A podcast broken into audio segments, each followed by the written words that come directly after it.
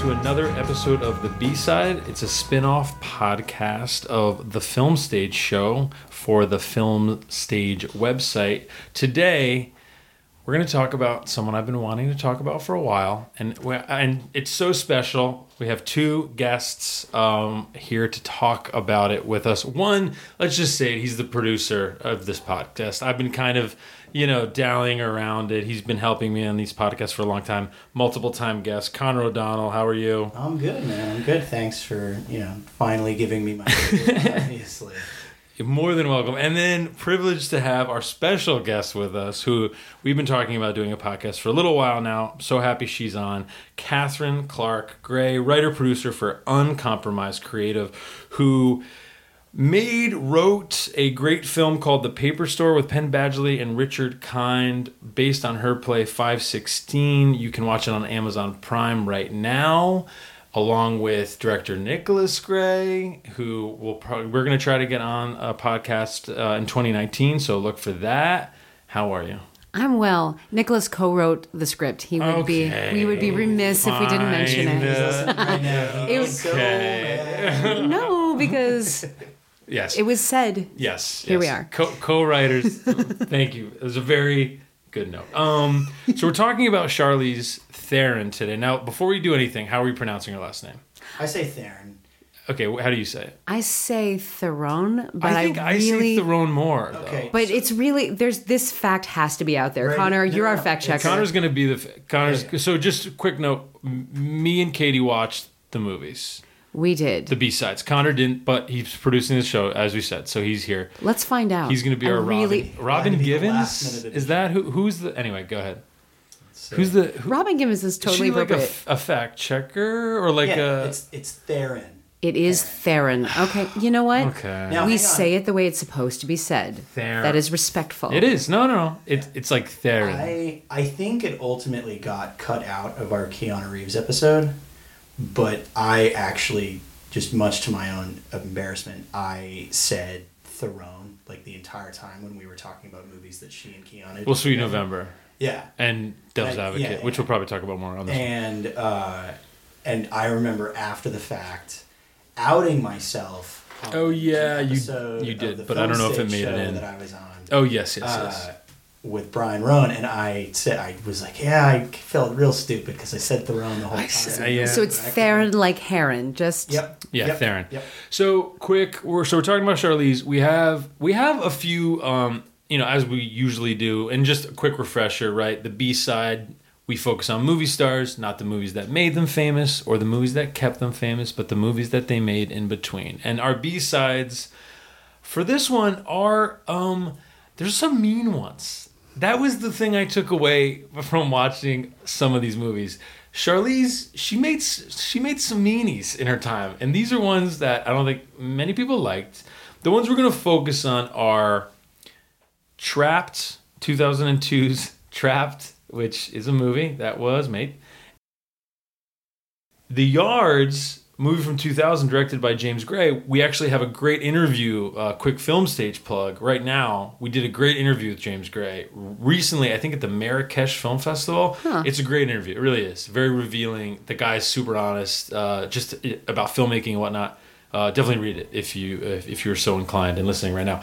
Uh, so the yards, um, and then we're gonna talk about um, Dark Places from 2015, and then the fourth one we were gonna talk about Head in the Clouds. Um, that was my pick. Kind of hard to find. I had trouble finding it in that place, and I was the only one who watched this because it was a last minute decision. I watched The Last Face, which was the movie she made with Sean Penn that Sean Penn directed.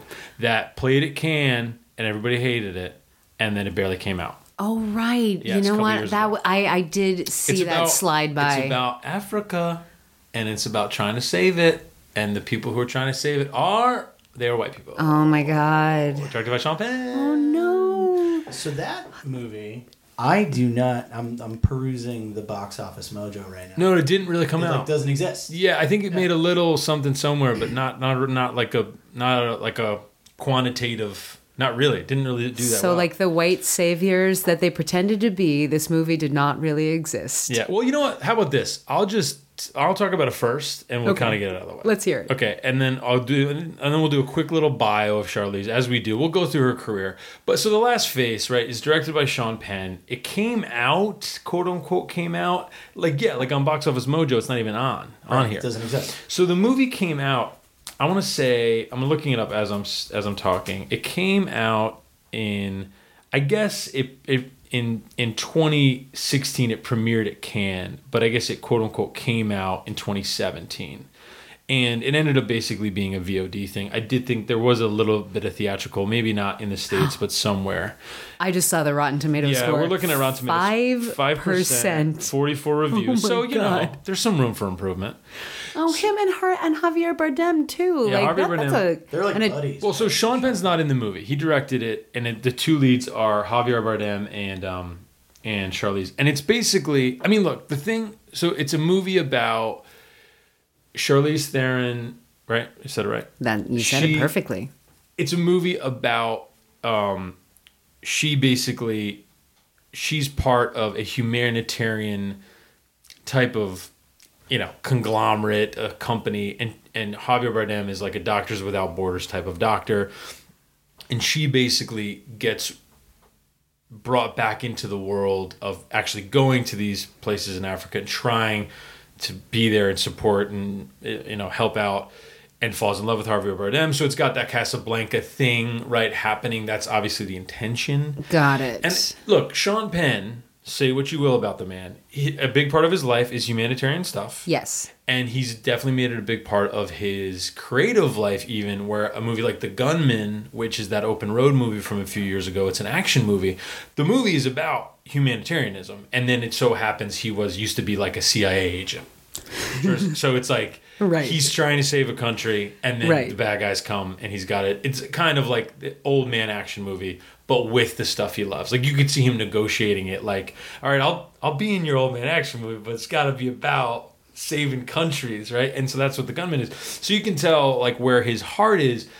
And I do think the dude does care about this stuff. Unfortunately, the last face is just it's very maudlin. It's very long. It's very overwritten. There's some horrifying scenes that obviously are meant to make you look at the atrocities that happen in these terrible you know these places where you have these you know different factions and constant wars and you know power grabs happening and all the innocent people who caught who get cro- caught in the crossfire. But it's hard to get out from under the weight of a white woman and a, a spanish man you know trying to to be the ones who you know what I mean. It's just that's it, that'll always be the problem, the last samurai problem that you run into with these things. So Fun fun fact: If you go on Wikipedia, there there's almost nothing written about the movie. There's like a little little blurb about it. But then right at the bottom, the only thing under the "See Also" section is just white savior narrative in film. Oh my yeah. god. Well, but it is. There it's a you have it. And I think look, That's an efficient Wikipedia entry. That tells you everything you need to know. Yes, that's the perfect Wikipedia. No, I mean, and look, and this is a total tangent. We won't even get into it too much. But I think there can be movies that are quote unquote white savior movies that actually do it pretty well. Like I think Dances with Wolves, if you actually go back and watch it, does a pretty good job with it. And I think it has that weird stigma. But if you actually go back and rewatch it, it's pretty well constructed. Well, part of why that works, I think, is because so much of that movie was about how he did not fit in per se, Right. And had to sort of argue for his place, you know. And and I I think that when you look at movies that center white saviors, which is like a word that I'm just it's a perfect word for it, you know. It like is, yeah. like we are we are centering this story uh, with a backdrop of intense human suffering in a place that has sort of been stereotyped as holding the bulk of human suffering. Right. You know, as a backdrop to this love story, I think that that's already telling you everything you know about what's wrong with it. Without me having seen it, of course. No, right. And, so with the last face, it, it, yeah, I mean, look, and I, I feel like I say this on a, a lot of the pods. We all work in film, we all work in creative uh, stuff. I hate ragging on films too hard because every film is hard to make. And even as we're coming to the end of the year, you get the worst of lists. And I've grown to really dislike those lists because, you know, you work on commercials that maybe you don't care about what's being sold. But, you know, I just produced a commercial, whatever, a, week ago, right? Whatever it was. I worked so hard on whatever I was. You know what I'm saying? It doesn't even matter. The point is, you get the crew, you work hard, you do you know weeks of prep and shoot. Anyway, point is, I'm not trying to rag on the last face. The intention's there. I can understand what Sean Penn's trying to do, and I do. I almost respect the attempt. It's just one of those things. There, it's just a misplaced thing. They just make so many different little mistakes without really going into it and it's just so long it's so languid like it's just it's very stretched out she's giving a very um there's a lot have she's there's a lot she's trying to do in the performance and it's just not really working you know and i feel bad in that respect because she is south african and so you can kind of see how this probably was important to her. She was i believe dating sean penn at the time. They were dated for a while. That is correct. yeah and um and so and we'll get it i mean you know there's anyway that's the last face and that's where we'll leave it it's not very good and i feel bad because you can feel the passion and it just doesn't work I, I think that is a very admirable way to look at these worst of lists and like mm. just trying to rip into something. And I think I've, when I was really young, and I think this happens to a lot of people when they're really young, you just want to demonstrate how much you hate something, you know? And it is worth remembering that the worst piece of crap that you've seen had crews, they had lots of people working, they had craft services, they had people working really hard to keep them fed and all that stuff.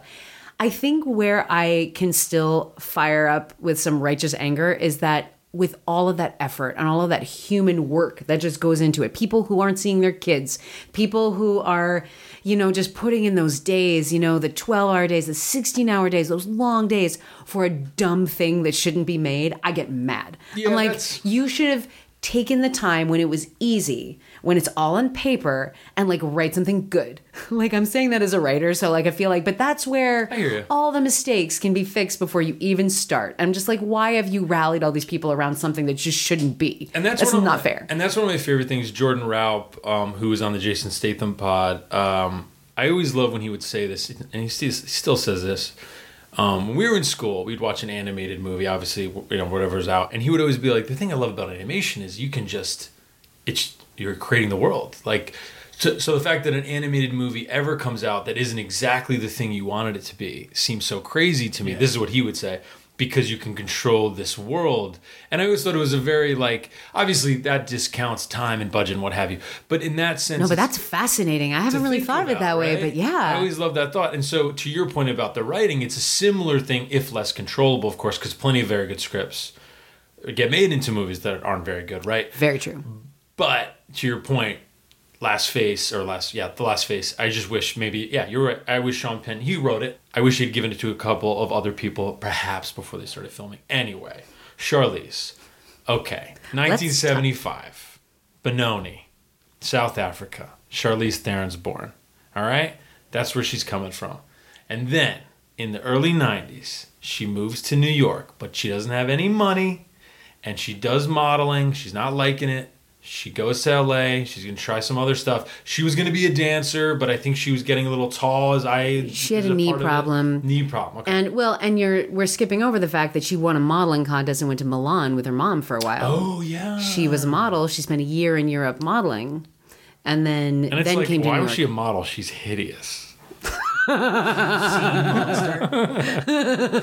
No, but yes, I forgot about the Milan thing. That's crazy. So she had a pretty wild um, young life, even in that respect. Uh, and then at 19, and we were just talking about this before we started recording, she was in LA and she was at a bank and she was trying to cash a check that her mom had mailed her, and the cashier would not cash the check. She got very mad and they got in a shouting match. And behind her was a talent agent of some sort, producer of some sort, and that is how she got her first quote unquote break. And what that resulted in was a lot of auditions and what have you, and then finally her actual first big break in Two Days in the Valley. Has anyone seen Two Days in the Valley other than me? Have you seen Not it? me. I have not. Have you seen No, it? no. Okay, so Two Days in the it. Valley is a movie that came out after Pulp Fiction and is a very much a movie like that. Like it's things to do in Denver, like it's a very much a movie like that. And this comes up, I feel like, on, on more than a few of our episodes when you're just talking about th- this period of time. I feel like we, we, a lot of the actors we've chosen, the '90s come back again and again and again. I feel like, and so this is one of these movies, and we, like I said, we've talked about it before.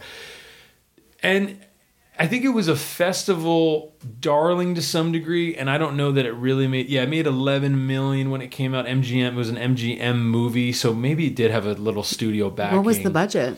Um, I don't I don't see it on Box Office Mojo, but it was a movie directed by John Herzfeld, who had directed a movie in 1983 called Two of a Kind, which was the other movie starring John Travolta and Olivia Newton-John, where they meet God, and they're What? like the last two people on Earth. It, that's basically the premise. Was big, big, big, big, big, big, big. I mean, 23 million, so not that big, but a big critical flop. And also, you know, 23 million, 1983 isn't the worst, but I think because of Grease, people were expecting it to be huge.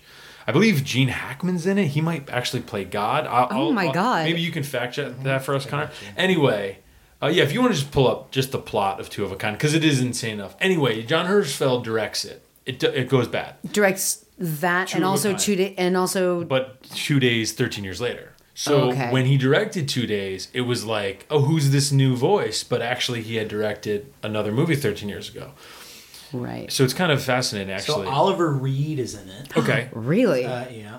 yeah Uh, give us the quick was little it, was in it. log line there Yeah. So two of a kind john travolta this when feels like a tangent, but I love it. When God Oh, this is decides to destroy Earth, yes four angels Right. aim to redeem mankind through a young man and woman Classic. with troubles of their own. and that that was the follow-up to grease and, of them being you know as the like hot whatever couple anyway so that's john Herzfeld. so whatever two days in the valley it's a crime caper right it's it's uh, a few different stories danny aiello has a main role in it and charlize is a femme fatale-ish character and she's naked in it and Of course it's she is. very, yeah it's very like young actress and I remember, I, I, I think the biggest thing about Two Days in the Valley was her. I think people were just like, who is this person? Like, who is this Charlize Theron? Right? Like, literally. Right. like- Who is this gazelle of a person that just tromped in here naked And and, took and not- stole the show? If, if I Yeah. recall, though, that sort of feels like that was like a, a lot of her early career. Was like who's this Well, I was gonna- person that we can get? Yes, take that's true. off? And I was mm-hmm. going to ask, when did we all, when was our, our first Charlize? That's a great question. Mine was Celebrity, very much like Oh. that. Celebrity, 1998. Yeah, Eight? eight. Yeah, yeah, yeah. And I we have weirdly talked about that movie before on this podcast. I know, and the Winona episode, right? Which I forgot she was even attached to That's that at all. Yes, yes. But um, what the o- literally the only thing I remember about Celebrity besides Kenneth Branagh's terrible Woody Allen impersonation, which I know you've talked about, but still, Mm. It is- it should be said. there should be a podcast devoted to just talking about that I think in the back channel, this is secretly the celebrity. Oh my God. Every But but literally the only other thing I remember about that movie was I was like, who is that person? And that's the part She she, is- plays, right? She plays like a stunning she movie star, plays right? she plays a stunning movie star and i remember thinking that person is too beautiful to be possible and i as a young shortish dark-haired person was like secretly dedicated to hating her Sure. forever Of course. for no good goddamn reason I no no reason no reason because she's we have learned that she's awesome Yes, well, but i didn't know at the time because all i knew at the time was celebrity beautiful woman that is just too impossible to even be real And it's okay. So 1998 might be the year for this because the movie that I fell in love with her on, and I think I can probably say that to a degree because this is basically true. Mighty Joe Young. It's true. I love that movie. I really did. I would have been how old? I would have been 11 or something. So I don't know. You didn't. You didn't see. When did you see Devil's Advocate? Well, but I was young, right? So I didn't see Devil's Advocate. I remember, I distinctly remember, I swear, I distinctly remember my mom, who's been on this podcast, Julie Mecca. What's up, Julie? I remember her turning it off because it was on on Holy Saturday during Easter on some So cable bad. channel. Well, and it was on, and my mom was mad. And it's not even like that's not even like a brand. Uh, my mom's not like that type of like, oh, I can't believe you know, you know, she's very progressive and whatever with that stuff. But I just remember it did bother her that the Devil's Advocate was on, you know, whatever NBC on Holy Saturday, and she like turned it off. I cannot even imagine the NBC network broadcast version of that movie. Yeah, like a troll, like an NBC trolling of Easter. Like we're gonna put on Devil's Well, Advocate no, on but just uh, think about What's because they would have the even censors. Like, what do they? What's even- They can't show a decent amount of that. I Like, guess not, right? There's a lot of stuff in that movie. thirty minutes long. Yeah, there's a lot of also, stuff in that movie. I think that that was the era where they were still like swapping in not the swear for the swear. like Right. dubbing I, it out. yeah, Yeah, like the yeah, dubbing out, yeah. like you, you know, l- like Yeah, that would there would be a lot of stuff in that movie that went out. But Mighty Joe Young um, was it made fifty million dollars, which you would think was okay. Yeah. but, the, but I was looking it up in kind of it was a Disney movie, um, and it cost ninety. It cost What? ninety million dollars. You know what? All went all went to Charlize. No, I'm kidding. And obviously, Mighty Joe was the Yeah, was the when- big one, and it was directed by Ron Underwood, who then gave us, and I feel bad. He also directed The Adventures of Pluto Nash, which is like one of the most famous flops ever. oh my god. That like basically was the end kind of of the Eddie Murphy movie star. Not really. He had a couple other shots, but that was kind of the all right. We're done. With It wasn't him. the nail in the coffin, but it was definitely opening the, first casket nail. lid. Yes, you know, yeah, hundred percent, yeah. And so, um, um, and Ron, and it's funny because Ron Underwood actually directed a movie in, in the mid early mid '90s that I kind of love called Hearts and Souls. Heart and Souls was it with I Robert Downey Jr. yeah. Um, Oh, so he's like a studio guy. It's kind of a shame he kind of you know. But anyway, Mighty Joe Young, I really liked, and I remember a big part of the why I liked it. I liked Bill Paxton from Titanic because that was that time, and I just remember being like, "Who is this?" Per-? Like you're saying, but I was, you know, and you know, I was a young man, and I just was like, "Who is this angel on the screen? Like talking to this gorilla, like this m- huge it's, ape?" it's Joe basically Young. like the first time that you know a young heterosexual woman will see Brad Pitt like wandering Hun- through. 100%. I was gonna say that. yes. It's like yeah, where he just like traipses in, and you're like, oh, like well, there's an somehow my life has changed Yeah, forever. Like, Yeah. I feel different. Like it's yeah. what's Yeah, happening. a thou- Yeah, a, thou- a thousand percent. Conor, when I- did you see Charlize? Well, for the first time? now that you're saying it, I, I feel like I because I'm I'm looking at the, the you know the track record and uh, there was Devil's Advocate right, which now that I'm looking at it is the first thing that she made that like I remember watching, but like Right, sure. I don't think I saw that first. You couldn't. have. I You right no couldn't no because what I'm what I'm remembering now and we've talked about it briefly before on on the pod is I feel like I saw Devil's Advocate much later like a few years later on like HBO also with Sweet November so I just had this impression that I'm like you Conor. So I don't know if you know Conor loves Sweet November, I and then, which is a bad movie. it's- we all That's know it's- it's a adorable, bad though. movie. it's not good and we'll we'll get to Yeah, you don't even have to say I'm that. not gonna give you any shame for that. That means No, no, no, but not. uh, but we have a thing because, and I've I talked about this on the Winona Yeah. pod. He loves Sweet November. I love Autumn in New York. and they're basically the same Kind movie, same They're right? very Exactly. similar movies. Is it both the times the dude who dies, or, No, no, or is it the lady, both or both times it's the lady? It's ladies. I Of can- movie cancer. It's Of movie can- cancer. Movie cancer ladies. nondescript. It's it's like the Camille, like there's some She's- blood. But I, but it was one of those Yeah. things that I like. I think I have an attachment to Sweet November because of Devil's Advocate. Because Like it's the like polar opposite. Kind so of, funny. and it's like, who is this angel? Oh my God! All these terrible things are happening to her. And then you know she's. I mean, she's like you know the manic pixie dream girl in Sweet November. Yeah. But you know, yeah, it's, it's her whole thing. Do you remember that like- movie? The whole thing is she chooses. It's like a month. She Yeah, chooses to change a man's of- life. Yeah, it's she's like dying of movie cancer. Oh It's my like- god, that is Yeah. maybe the most manic pixie dream the- girl I feel like description. Like, even more than the one it was named for. You know what I mean? Elizabethtown. Yeah, Yeah. Yeah, Elizabethtown, I- probably more than Elizabethtown. More than Elizabethtown, a movie that I, I love. I love, I love it is what it is. Okay, I'm That not gonna lie. another day. I'm not gonna just sit here and I not. I'm think gonna in be a honest. world where I say I like Sweet November, I think you're okay saying That's fine. That's fine. We're, we're not hating Um, here. But so she what are did you have saying? a- Sweet November then? Yeah, I I mean that was I think the mo- that wasn't The moment. because I, saw Mighty Joe Young, but I think that, like the double deuce of me watching Devil's Advocate and Sweet November like one night on HBO, I was like, oh, I That- think I love her. That is Like, quite a double Yeah. a double feature too Yeah. because it has like the darkest like Yeah. like seediest representation in a studio kind of way Yeah, of sure. life and then there's like oh You can be saved. And you know what? You're a, a pubescent And both- male. and obviously like, there's I, you know, Both sides of Keanu too, kind of Right. like where he's changed and you know what have you. yeah They're totally. both yeah, Keanu and Charlize. Yeah, You- that's true. You just love that pairing. But so my other one, and this will segue into our first movie, is The Yards. I so Mm-hmm. Okay. I so I saw The Yards, and I don't know what my impetus for it was because I would have been young, but I was getting into movies, and for whatever reason, I must have seen like a DVD trailer for The Yards or something because it would have been before I like knew James Gray or knew it. You know, you know that movie is so seeped in old '70s studio pictures. I would not have known any of those when I saw uh, the Yards, uh, or however I knew about it. But I rented it. I remember like, and this is the thing. Me and my mom talked about this. My mom. Uh, was very supportive in terms of like if I wanted to watch a movie that maybe was a little bit too old for me or whatever it was. And I remember we rented the Yards, and I think I just watched it like on a Friday night, and I loved it. Like at that age, I was oh, it was like 01 or something when it, came out in 2000.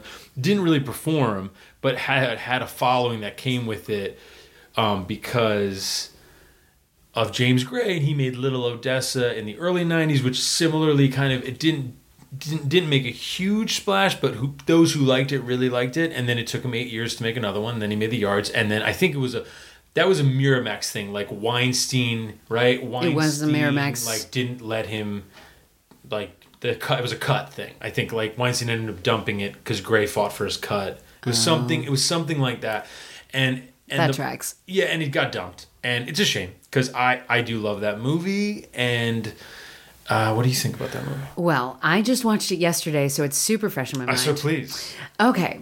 So I had n- this was not on my radar. I had never heard of this movie. So Right. I was I think I was not set up for what it was. Right. I thought I was going to see one of those like early career dumb things. Yeah. You know, and it was definitely not one of those early career dumb things. I thought it was going to be in the vein of some sort of like crappy thriller that was going to be fun but like bad fun. And then I was not prepared for a um a sort of serious treatment of corruption around the commuter rail system in New York. Yes. Who knew? Starring a very baby faced Mark Wahlberg, who was barely off And of those underwear commercials. It's like and Joaquin David Phoenix. Simon show. It's like Yeah, a- it- you know, what I mean? it's like It wanted to be a Right. David Yeah, I was Simon gonna- show. I saw Katie's but you face, say was that, like, but you say that. don't you as- bring David? Here was David here is my feeling about it. It felt like it really wanted to take on that mantle. It had all of the right Yeah. intentions, and it definitely had that '70s look. It looked oh like Oh my god. It looked like it looked like Francis Ford Coppola directing on the waterfront Yeah, in I- I- 1977 is what the look was. The, person I think about when I watch that movie, and I've I've, I've rewatched it a few times. I, I really do like the movie. I, I, I basically really like James Gray, uh, the filmmaker. I think Two Lovers is basically a masterpiece, right? So I, I like a lot of what he's done. I didn't love Lost City of Z, which we've talked about uh, uh, off mic, me and Conor. But um, anyway, yeah, the lighting is the thing. It's Mm-hmm. it, it is so Gordon Willis. It is so seventies. It is Yes. so. I think of Sidney Lumet, right? Because you run into that New York thing, right? I think of like Night Falls on Manhattan. I think of Q and A. I think of Prince of the City.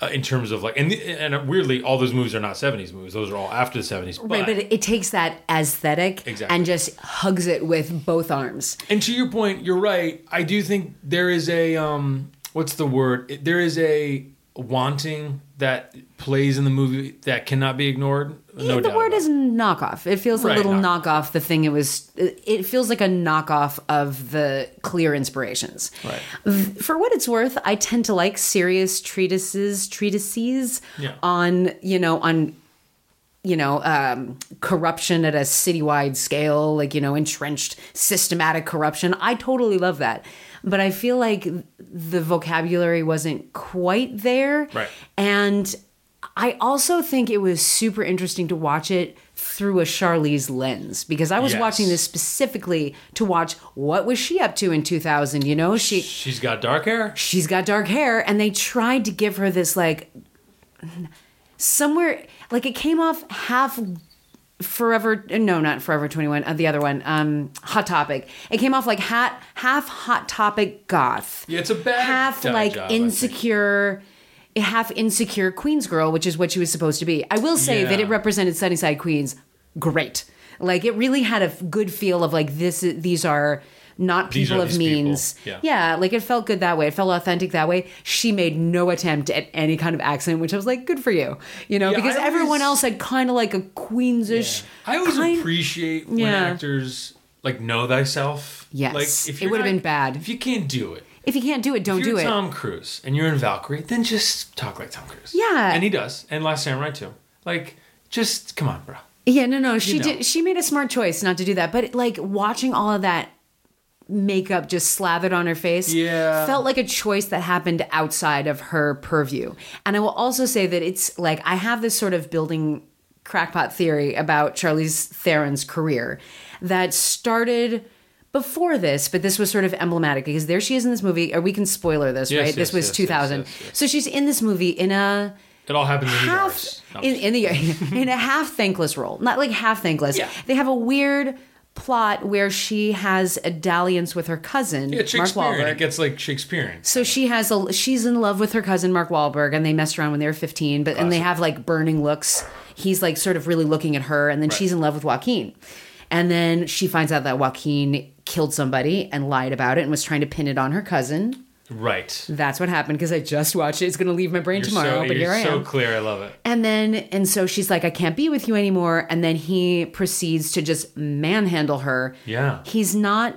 And She he- could. She he- can fucking he- deck him. I'm sorry. He kills her, right? He totally kills uh, her. The stare thing. They struggle. kind of a cool scene, though. It was kind of a cool scene. I thought I was like, "Oh God, she's gonna die." I can see them Yeah. setting her up to die, but I did not expect her to flip accidentally over the balcony, Kinda well done. over the banister of this For tall like a home. small movie. Yeah, it was like, and then there she was, boom, dead. I was like, what was precisely the point of this character? Yes, well, that's exactly. And there wasn't was much of one. Yes, It- the- the point was- the biggest thing with the problem with the movie. she was a turning. She was a turning point. She existed as a reason for Mark Wahlberg to Yes. turn states. Yes. because he wasn't snitching on nobody, even though he was the one who was going to be in trouble until she dies. And he's like, "Fuck all you people. I'm going to do this." Well, and doesn't it make you not to get, but doesn't it make you appreciate the Eva Marie Saint character from On the Waterfront even more? Right when you think about like Yeah. how, yeah, like exactly. yeah, She exists only for men, right? Only for the motivations of men, which is such a common thing in movies, of course. But when you think the first movie, I would imagine you would think of if you watch The Yards, other than these '70s movies, in terms of plot, is on the waterfront because that is what I mean. It is Quite reminiscent. basically a Yeah. lot like that movie, and you know it's a masterpiece on the waterfront and, and what have you. And so, it when I was rereading the plot and kind of just preparing, that's all I could think about. It was just like, oh, I remember her role being kind of wasted in, in that way that you're talking about. Yeah. And then I just kept thinking about how what a miracle of performance Eva Marie Saint is in On the Waterfront because it's just not that. And that, No, you know, she's that's very credit also to Bud Schulberg who wrote that script and what have you, but but mostly to Eva Marie Saint and the way she does that performance. And to your point with Charlize, I think she must have just not had a lot of control over. W- Oh, I'm the positive she did. mechanics of that. I'm Yeah. positive she did, and she did her part for what it's worth. She acted the shit out of that, like 100%. like burning love for like this this deep love for her cousin, but like she also was like very believably in love with Joaquin Phoenix, which is not easy necessarily. I find him compelling as a, strange as an actor, but a super repulsive dude. Yeah, strange guy. And so so it was not that she was doing a bad job at all. It's just that it was an underwritten part and she's young and she though she's been a lead or co-lead in a few of these movies now, it's not like that's going to give her agency, especially not at Miramax in 2000.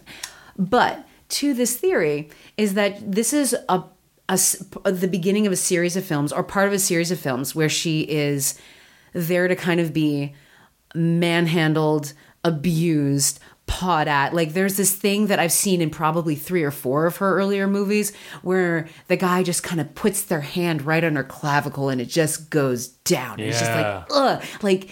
And we're gonna pivot to Trapped, I'm sure. Yeah, well, that's- but like, I just but like, thought of Trapped But like, that's- that's another one where it gets even worse. But this, you could see the seeds here where they've put all this like paint on her to make her like to sort of ugly her up a little Yeah. bit to make her look cheaper than the gorgeous gazelle that she is, Mm-hmm. and like, and and then she's just there to kind of be fought over, and then like, and then Joaquin is just like all over her. He's on the stairs, these red carpeted stairs, just on top of her, and she lays back. Looks at the ceiling and her face just goes dead, and it is the saddest thing that I saw in that whole movie of Yeah. sad things Yeah. including Ellen Burstyn getting a heart attack because she's sad for her son. It's a Like, very it's- morose movie. Yes. James Caan, I think, is great in it. I'll say James that. Caan is great. He's great in that Surprisingly movie. good, yeah. Yeah, yeah. And I mean, he's a good actor, but like, No, but- he didn't have to work at that. 100%. No, no, no. You're he, Totally did, right. he could have phoned that in, and he didn't. And I will I will say that I do think Gray did it better seven years later with those two lead actors, Wahlberg and Phoenix, in We Own the Night, which is a very I think a very good movie. Less critically I- well received than this one, but yeah. Yes, still. yes, yes, yes, yes. But I think as a I used to I used to love say that this movie was my favorite of his movies, and Hmm. then as I've gotten older and I've rewatched some of them and whatnot, I really think We Own the Night is is distilled. Like when you talk about you know uh, knocking off the seventies, I think We Own the Night almost breaks through that and gets its own thing going, and then The Immigrant almost to another degree, uh, which came out after that, and has Joaquin but not Mark Wahlberg. So Trapped. Okay. I do want to. We're in it. Please. Something really quick.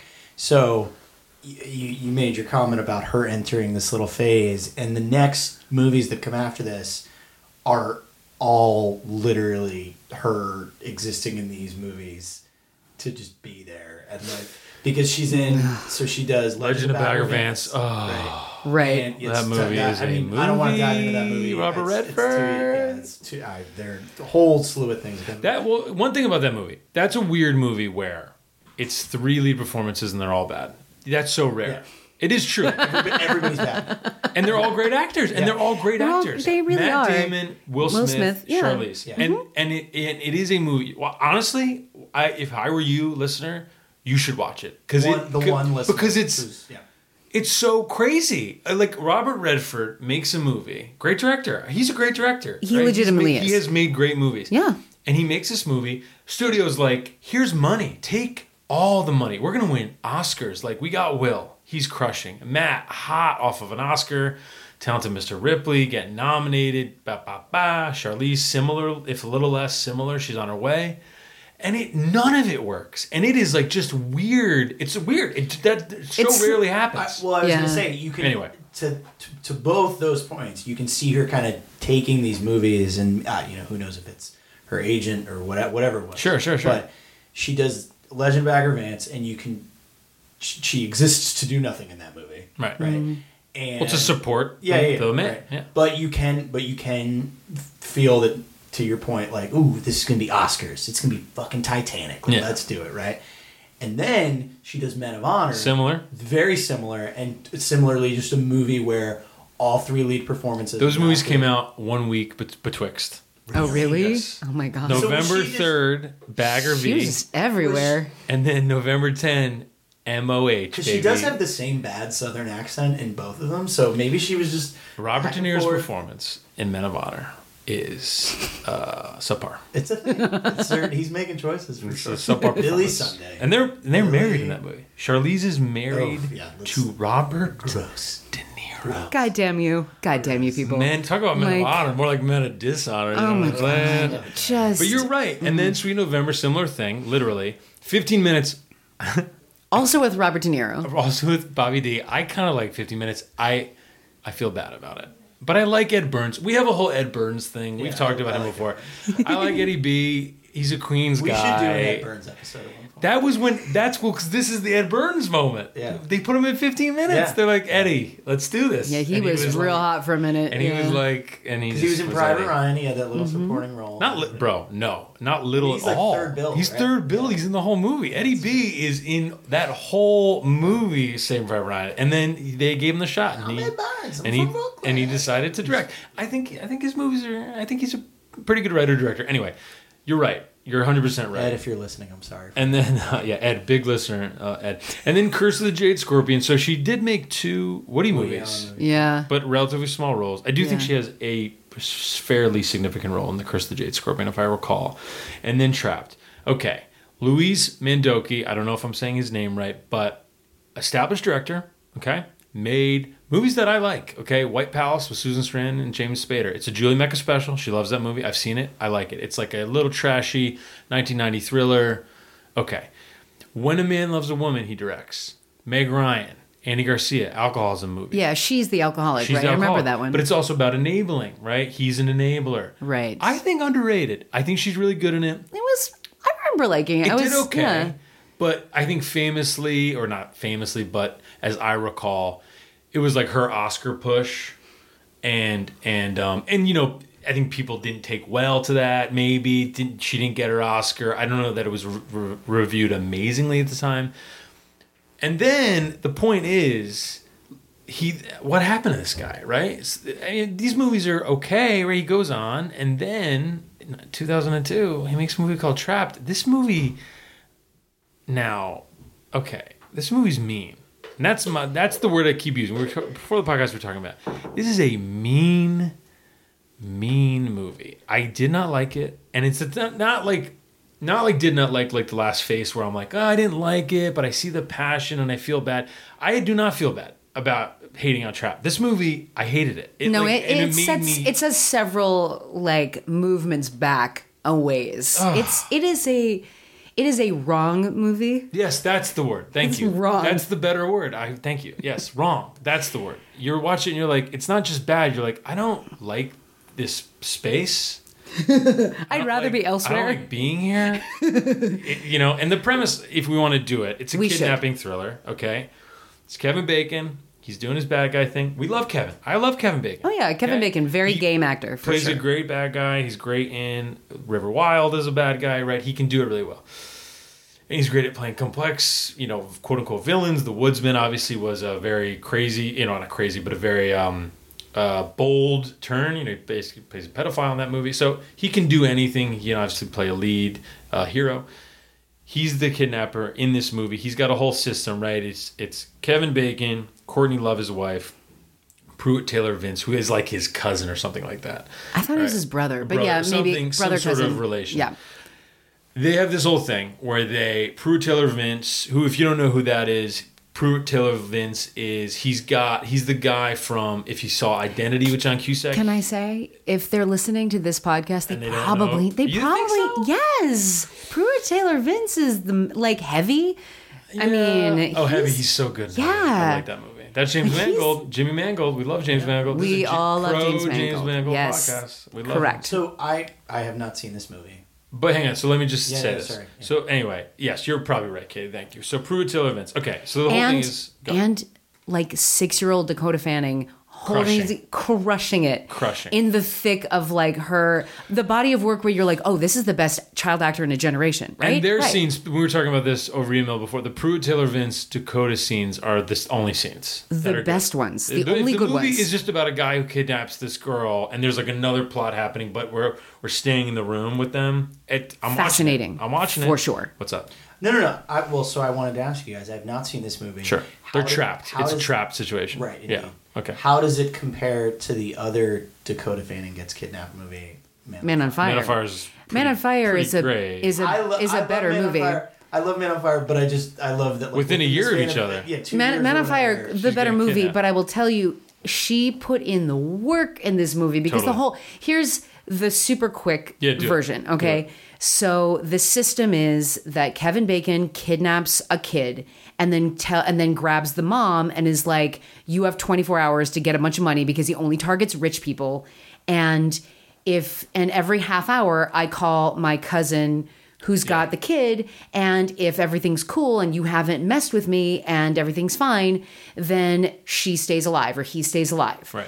and then you get the money you make an excuse for it and then we take the money and then you we put the kid in a playground or something and then you get your kid back. If you mess with me your kid dies. I, I, I tell my cousin to kill your kid. You don't know where he is and that's it. And while meanwhile, Courtney Love and Courtney Love like is wrangles the, husband dads or, the whatever. dad, yeah. Yeah, they the husband or the dad. Yeah, she Yeah. wrangles the dads. Yeah. I guess. Um, Yeah, for what it's worth, I guess she is a true. hot mess of Yeah. Like how how she is helping in this plot, I have no fucking idea. Well, there's a million things like Look. Yeah, but- yeah, anyway. But the first, the complication ostensibly is that Kevin Bacon messes up and doesn't realize that Dakota Fanning is severely asthmatic. Classic. And they grab her with no medicine, no puffer, no nothing. I know. And so suddenly they're like, yeah, I mean, we've seen this in a. well, the asthma pa- thing is classic. Oh, sure, Panic Room and a million Well, others. hang on. So Panic Room, which also came out in 02. no, no, right, but she was supposed baby. to be di- no, no, no. She was supposed to be diabetic. They changed it to asthma because Panic Room came out first. with which is diabetes. diabetic. Right. That's right. It was diabetes with Kristen with with tomboy Kristen See, Stewart. We, we, we need a fact check on all these episodes. yeah, no, that's great because I was totally with- thinking it was asthma, but it's absolutely nuggets. diabetes. You're right. Well Wow. done. So it was so. Wait, no, no.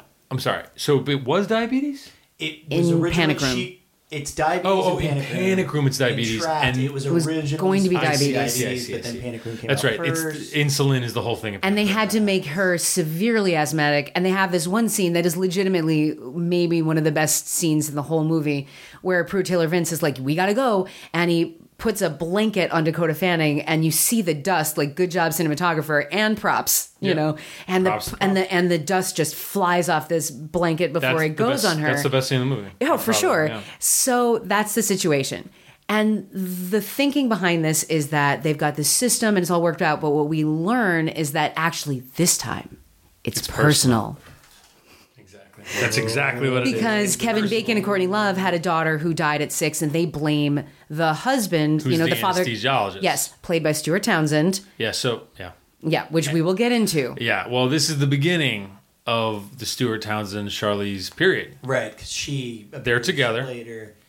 Well, so no, they're- Well, they, they start- romantically and artistically. They start. They start dating. I think in 01 ish. I thought they met. They met on this movie though. Oh, did they? That's what so maybe they Wikipedia filmed said. in 01. Okay, so all right, around now. Yeah, around this time. We'll say around now, early aughts. They meet, and this is the beginning of a kind of a, a, a pretty. They made stuff together, like They did. more than just a. cou- You know, so they make this okay, and then they make. um Well, Well, they li- made Battle in Seattle. well, five years later, he directs Battle in Seattle, which is kind of like a crashy movie where it's like, Right. um, I remember that. It's set in Seattle, and it is, uh, you know, cops, protesters, other people, um, and it's it's the protest is maybe you can help me counter. It's the in 1999 in Seattle. the WTO. Thank you. Yes, that's what it is. I I'm think. older than you, so I might actually remember. That is what it is from life. Yes, I think that is what it is, and it's about it's a crash version of that event. Right. And Charlize is pregnant in it, and a very terrible thing happens to her in the movie. And I it, it's kind of a semi spoiler, but anyway, I remember actually liking Battle in Seattle. I saw it many many years ago, and it's not one of our B sides, so I did not rewatch it for this podcast. But Stuart Townsend did direct it, so we should bring it up. That was in 07. But they were also in a movie in 04, the movie we brought up before that we were not able to watch before this podcast because it's weirdly unavailable. Head in the Clouds. With my lady crush Penelope Cruz, my forever lady crush Penelope Cruz. I They're all looking great together in the World War II. Yeah, it's like a world. Yeah, it's like a World War II epic movie that. and there's maybe a threesome. I can't tell. Yeah, well, it's. I think that's From the a- trailer. Yeah, from what I gather, that's that's like a central part of the movie is this kind of, you know, love triangle thing. And like I said before, if I do get a chance, I do want to try to track it down and watch it. I am just curious about it because it was just a huge money was spent and then the movie didn't go anywhere, right? Which is a Yeah, like shame. anywhere. But it, Yeah. it- to my point, it made nothing and it, it disappeared into thin air. Um, I think and it made nothing because it co-starred Stuart.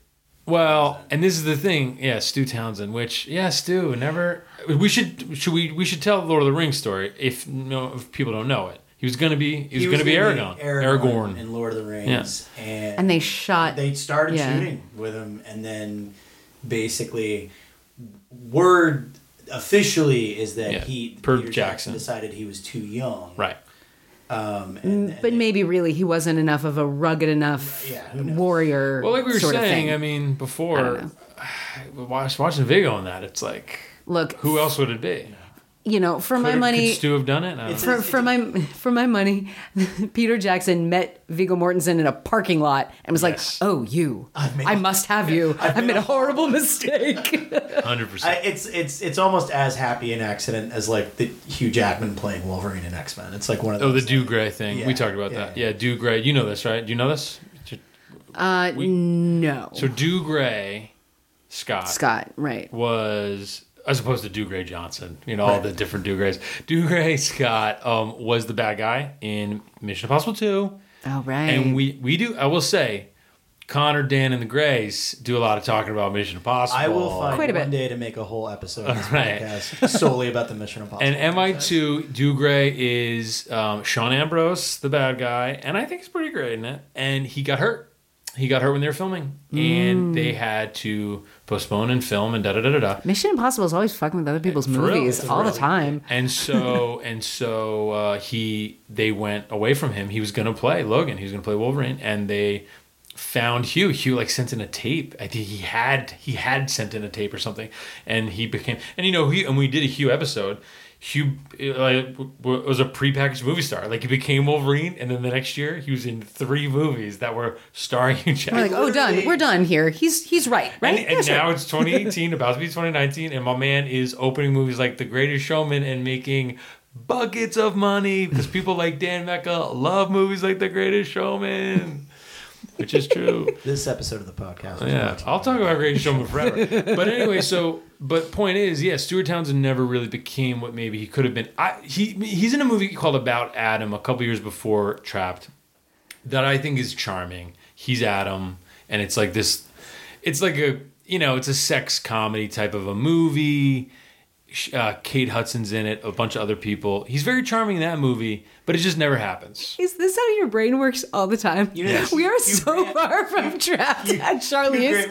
this is But this is why I This was is wanting to do hilarious. this podcast because no, it's a beautiful thing. This is We've just- been like, We were about to head in the clouds. We already made it to head I in the know, clouds. Yeah, we're- but we're fine. but but but listen, listen. We have we have not addressed the real like importance of trapped in the Charlize Theron canon. Yeah, you gotta because keep bringing us back to Charlize. Please. Yes. Because the reason for the season here. Yeah. Because here's this movie where All right, she all right. here's the there here's this movie where she is a victim from jump. Like it is four Ugh. minutes into this movie. We have seen exactly one stunt shot of Stuart Townsend flying a plane.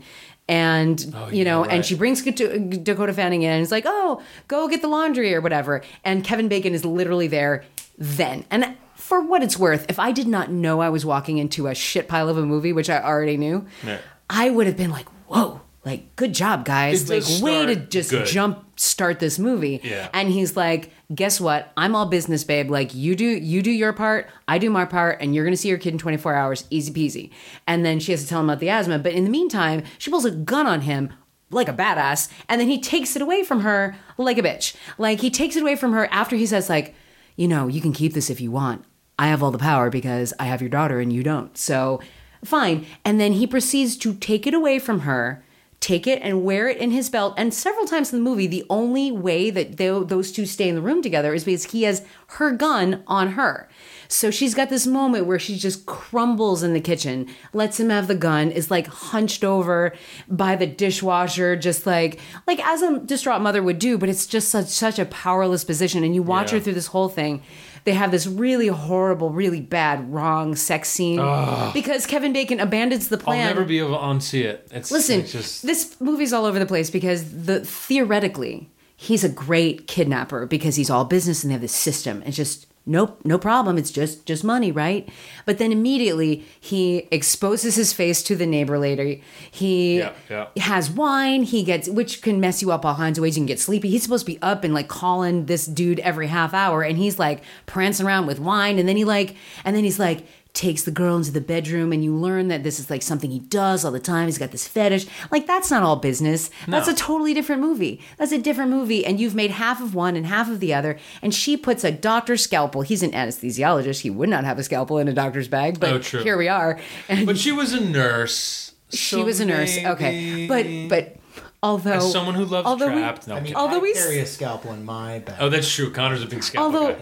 Like i'm gonna put a pin in the career thing but like and then she takes the scalpel hides it between her butt cheeks Ugh. and then and then threatens in a in a ballsy move literally like threatens to cut his, his you know his balls off, off yeah. well mm, she's Or like well whatever. she, whatever she's gonna she could do it all she could do it all Sure. does it you know and then like holds it there while he calls Pruitt Taylor Vince and like this movie does not get give this man any credit at all because he's like you know she can point a gun in his face and he's like that's cool but she threatens to nick his balls and he's like oh I'll I'll do anything Yeah, yeah. you know I did kind of like that as a, of the, like showing the weakness of the Kevin Bacon character. sure but I, it's just very yeah. cliched but but there you go Totally. and so and and so, but then she cuts him which is not logical because she hasn't done anything so bad. Like she hasn't hit a point of no return or anything. Well, they- she cuts him, and then everything goes off the rails.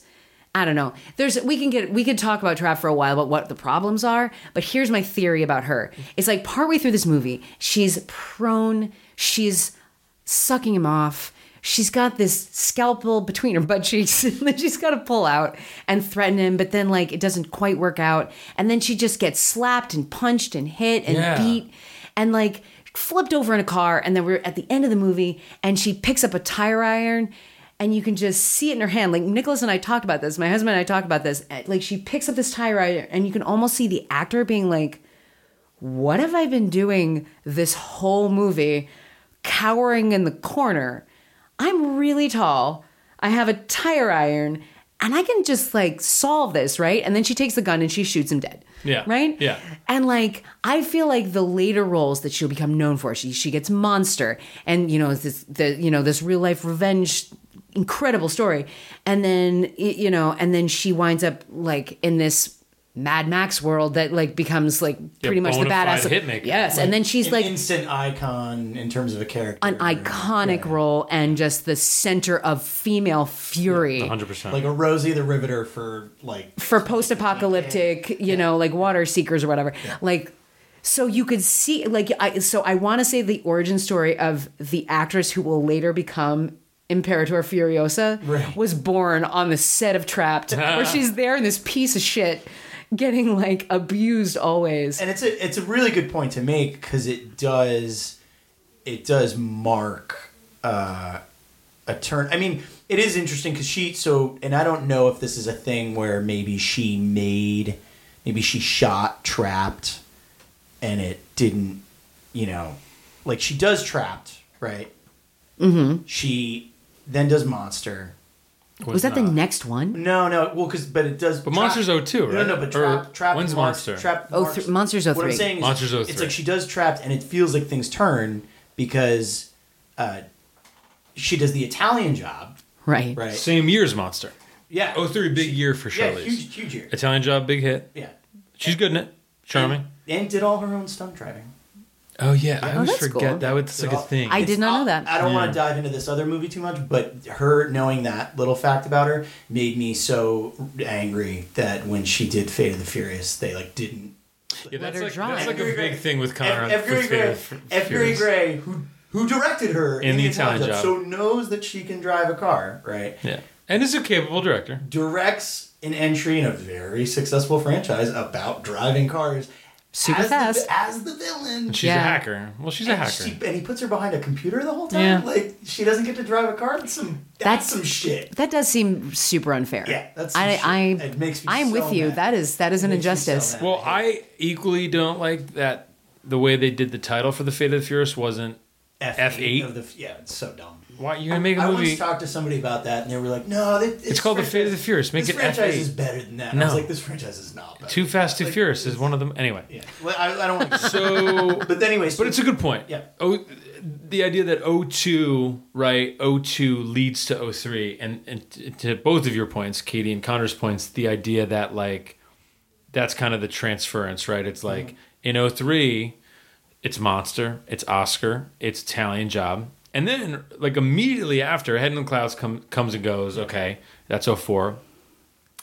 And then North Country is 05 the movie doesn't explode at the box office, but she earns herself an Oscar nomination and also no oh five. And I, this, she's in Aeon Flux, which is a famous flop, but but a strong lead.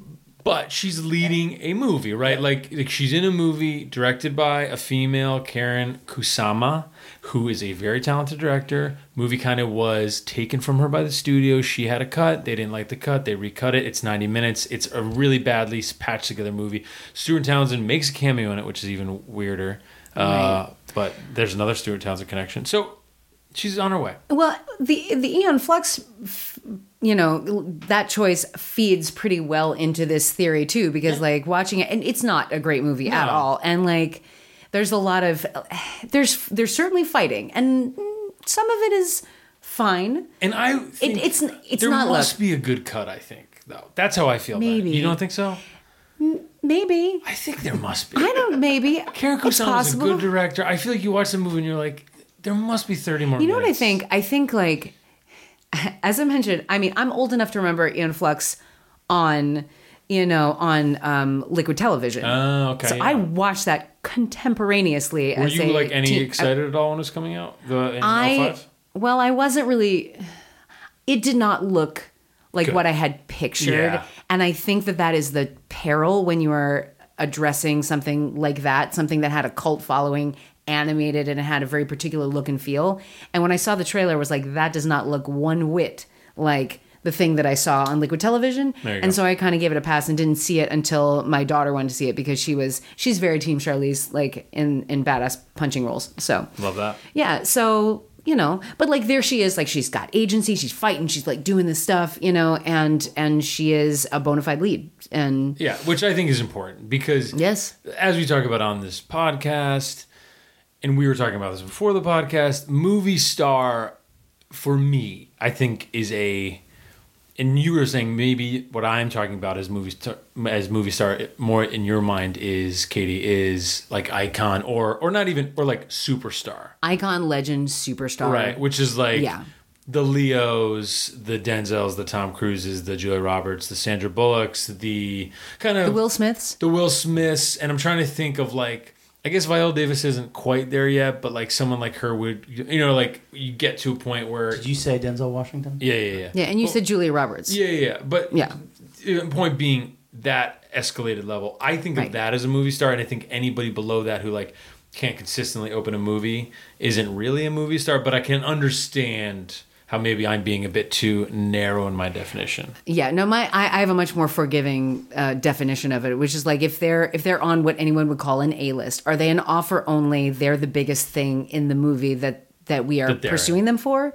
If they're the biggest name in it, that's a movie star. yeah and Charlize is I mean not to be is 100% a movie star I'm, not, 100%. I, am not trying to argue that I think definitely, you know, if not in this initial period that we're talking about now, in like the early 2000s. I mean, I think now, but that she's Well, and by and that's my point. By Aeon Flux, that's what's happening. So the question is when is Monster the one that did it? I think so. Yeah. Because Monster was certainly the one that I think made her seem like a. I mean, Uh, to me, Monster is the one that established her as a serious actress. quote unquote serious actress. Because yeah. again, I came into this like uh, like I've seen her in these kind of like fluffy things or thankless things or you know things where it really depends on her being pretty, and then the first thing you see is oh this stupendously pretty person Yes. is playing a f- a fairly objectively ugly person, and it felt like such classic Ox- Oscar bait that I was not really. I, yeah, But then I, it was great. I think It was great. yeah, I think that I one thing that's funny uh, as we're talking about uh, Monster, it's like the opposite of what happens to a lot of actresses. She won an Oscar or and actors. She so famously right when you win an Oscar, Mm-hmm. okay, your quote goes up, right? That's like what happens, right? Yes. If you win an Oscar and you have an agent, obviously, da da da da. da you win an Oscar. When people make offers, your quote goes up because you won an Oscar, right? Because you can say Academy Award winner Charlize Theron when you put your name on the title. There, okay, thank you. Point being, that actually ends up hurting a lot of actors and actresses sometimes because that doesn't price them out necessarily, but the author the offers get a little slim, a little me, a little bit more homogenous, I think. And you can point to like an Angelina Jolie who after she won an Oscar, she's in Tomb Raider, but then she's making a lot of kind of subpar movies after Girl Interrupted, Huh. and then obviously you know turns it around and starts doing her own thing. But I think Charlize doesn't do that. Is my point. Yeah. Well, no, no. She's I. The end of that point makes total sense to me. I. You I think guess I. Angie maybe not? I think in general, uh, a best actor, best actress Oscar helps way more than it hurts. I guess, ever. but like think about Halle Berry, right? I feel like it's a thing, right? Like it, it's definitely something that's mean- been covered a little bit. Like she, because she wins an Oscar, Die Another Day, right? Uh, not for Die Another Day, but she wins an Oscar for Monsters, Monsters Ball. Ball, right. But around that same time, she's in Die Another Day, and then it kind of dries up for her after that for a while. Well, I mean, you're talking about what happens to women in Yeah, Hollywood a lot, which I think is be- divorced entirely from what happens to. Academy Academy Award winners. That's true. And there's a separate category of what happens to Best Supporting actresses, which as we've learned is they run into Harvey Weinstein's dick, and if they don't want to like play ball, then they go away. And everyone's like, "Oh, what happened to her? I guess there's a curse. Right. I guess there's a curse in the Best Supporting Oscar." Not like Right. Which that has been this man predated them There was away. a curse, and it, its name was Harvey Weinstein. Correct. like the the myth of the best supporting actress curse just turning out to be Harvey Weinstein, like a Scooby Doo villain, is like one of the great tragedies of like you know of Hollywood life. No, it's 100% true. So anyway, I think I think maybe what you're talking about, their expectations do go up. Right. And then everyone's looking for your next move. And if your next move, your next couple moves are bad or feel lateral or feel beneath you, then people are very quick to judge. So maybe there's that. Yeah. But I think in general, you can't blame the Oscar for that. You know, it really is No, true. like yeah, no, of course, of course. You can't blame the Oscar for that. And obviously, winning an Oscar is wonderful, right? I would imagine. So I yeah. wouldn't mind it. So in, North Country, she gets nominated. Aeon Flux, she's a movie star. She's leading a movie. That movie obviously underperforms. Not really her fault, of course, like we talked about. In the Valley of Elah. Elah. I think it's Elah. Uh, that It's like the Iraq War is- one, right? So here's yeah, here's my memory of that movie. I saw it in Buffalo. Okay, uh, I did not love it. End of the movie, the whole thing is there's it's a murder investigation. Tommy Lee Jones is the lead. Charlize is in as well. Um, Is that a Jake Gyllenhaal? Is he no, it's um. it- There's No, a he was in people- Jarhead. Yeah, I'm there's a bunch of people, him. but it was that time period. The Okay. movie's 07. Paul Haggis. It was his Crash follow up Oh right. in the Valley of That's why I Allah. blacked it out. Tommy Lee Jones got nominated for an Oscar for this movie, even though the movie vastly underperformed, made six and a half million dollars. Anyway, he murder mystery, and the whole thing is Tommy Lee Jones at the beginning of the movie. He's a patriot, and somebody's like hanging a flag upside down, and he gets very mad about it because it's America and what have you. Mm-hmm. And then he does this investigation, and at the end, what's and I'm I have not seen this movie in a long time, but basically there's corruption within the military that is revealed by Mr. Tommy Lee Jones, and it is being covered up. And so at the end of the movie, and sorry, spoilers for In the Valley He of hangs the flag upside down. he hangs the flag upside down. And I was in Buffalo, Buffalo, which I love Buffalo. Me and Conor met in Buffalo. We went to school in Buffalo. Buffalo is not unlike a lot of cities around Buffalo. You got a lot of liberals, you got a lot of conservatives, right? You know what I mean? It's not Indeed, you it's. It's, it's a purple world. And outside of this the metropolis, it's it's red. Okay. So I'm watching this movie in Buffalo and he does he puts the flag upside down, and this guy in front of me was not just mad, like more than mad. Like he stood up, he's cursed the screen. He's like, "Oh, for God!" Like just, and he was an older guy. Like it was, a, I must have been a press screening, and I it was just always remember that. Oh my In God. the Valley of Allah. Do you think he wasn't just mad at how rote that is? He was just like, oh God, That's just bad writing. I, I could have predicted that. right? I, you know what? really passionate. Wow. It turns out that guy was David Simon sitting in front of him. No, I'm just kidding. But, but um, it was David. This is so Simon. derivative. This I'm, is derivative. I'm storming the fuck out of here. this is more derivative anyway so but so that's in the valley of allah she makes. Sleepwalking with um i think young jennifer lawrence is in sleepwalking. You want to give me a check on that? I might not be thinking remember what this is. i might be thinking of the burning plain but check that for me. Anyway she's also in the burning plain which is another indie that comes out in the late aughts. Battle in seattle we talked about. She's in the road. It's a very very very very very small small small small role. But pivotal. and Small actually, but pivotal. now that we briefly bring up the road, this is the one thing I wanted to say about Trapped. Uh, Okay. We moved away, but this is something I was No, let's bring it full circle. Let's hear it. It's based on a novel, Trapped is. Yes. Called 24 Hours. They changed the title to Trapped because 24 was a big hit show at the time. So they changed it to, oh, 24 Hours is a really bad title for a movie. What Can we think of a worse one? Yes, let's call it Trapped. Anyway, this is what I thought about when I was wa- I've not read the movie or I've not read the book 24 Hours, but when watching Trapped, I did think to myself, if I was reading this as a book, it would probably work way better for me. And that is a thing that I think is interesting. I read a lot of Lee Child, like as like my enjoyment reads or mm-hmm. whatever, the Jack Reacher books, and I do always think about that. You can do a lot in a book because it's in your mind, and if you can kind of plot it out in the language, then you know what I mean. I do. I, I- feel like if you're reading Trapped, you're like, oh, this is a little. Oh, here's another twist. oh, ooh, Plane, here's another twist. Is with Jennifer Lawrence? Okay. Okay, and it's like Kim Basinger, right? It's like generations. it's of like people. blondes on wheat Yes, fields or yes, whatever. Yes, yes, yes, yes. Burning Plain. Yes, and it's like a um, yeah, that movie. Um, yeah, that is not a not an amazing picture. But um, anyway, that's my trap thing. My trap thing is that they had six different movies that they could have made. Yes. One of them is like the perfect plan that goes wrong, which is I think the one they thought they were making. Right. There's the one about this, you know, about this grieving father who's like grasping at straws and trying to do everything else, but like. You know, there were there's there's the movie where it's just Pruitt Taylor Vince and Dakota Fanning, which would have been been clearly the best one. You know, there's the one where there's like marriage is falling apart, this and that. Like, you know, because there are a couple of cross marriage things where like, you know, Kevin Bacon's trying to get in there in the bedroom and cuckold the man because that seems to be part of the deal. Well, that's like kind of like a that would be kind of like a desperate hoursy kind of thing. Yes. Right. You know, yes, like yes, yes, a- yes. so there's a lot going on, but in the end, they're just like they enough. just really need to get to the part where Stuart Townsend flies a plane onto a highway. That's really what this was. I feel like that was in the Such a pitch. They're like, and at the ending. end, Oh there's a plane, and he literally almost kills his daughter like seven times. He's there trying to save her, and then he drives his plane onto the highway into a log truck, like, and then there's a huge crash, and and the girl like hits the dashboard, and, like Poor like, Dakota. Yeah, man, and she, yeah. Yeah, Yeah. but she was committed. That's a She was- committed little that is- actress. and Holy right. shit. She's the best. She's the best part of that movie. Okay, so um, and so on. anyway, He also kind of Townsend kind of also looks like a literal child. yeah, he's a young. he is significantly younger than her. He he is six years younger than Oh, is that Charlize true? Theron, Yeah. Oh, there you go. And then sort of Good just for her. flying, flying through it, the road, uh, small but pivotal, like we said, young adult. I love.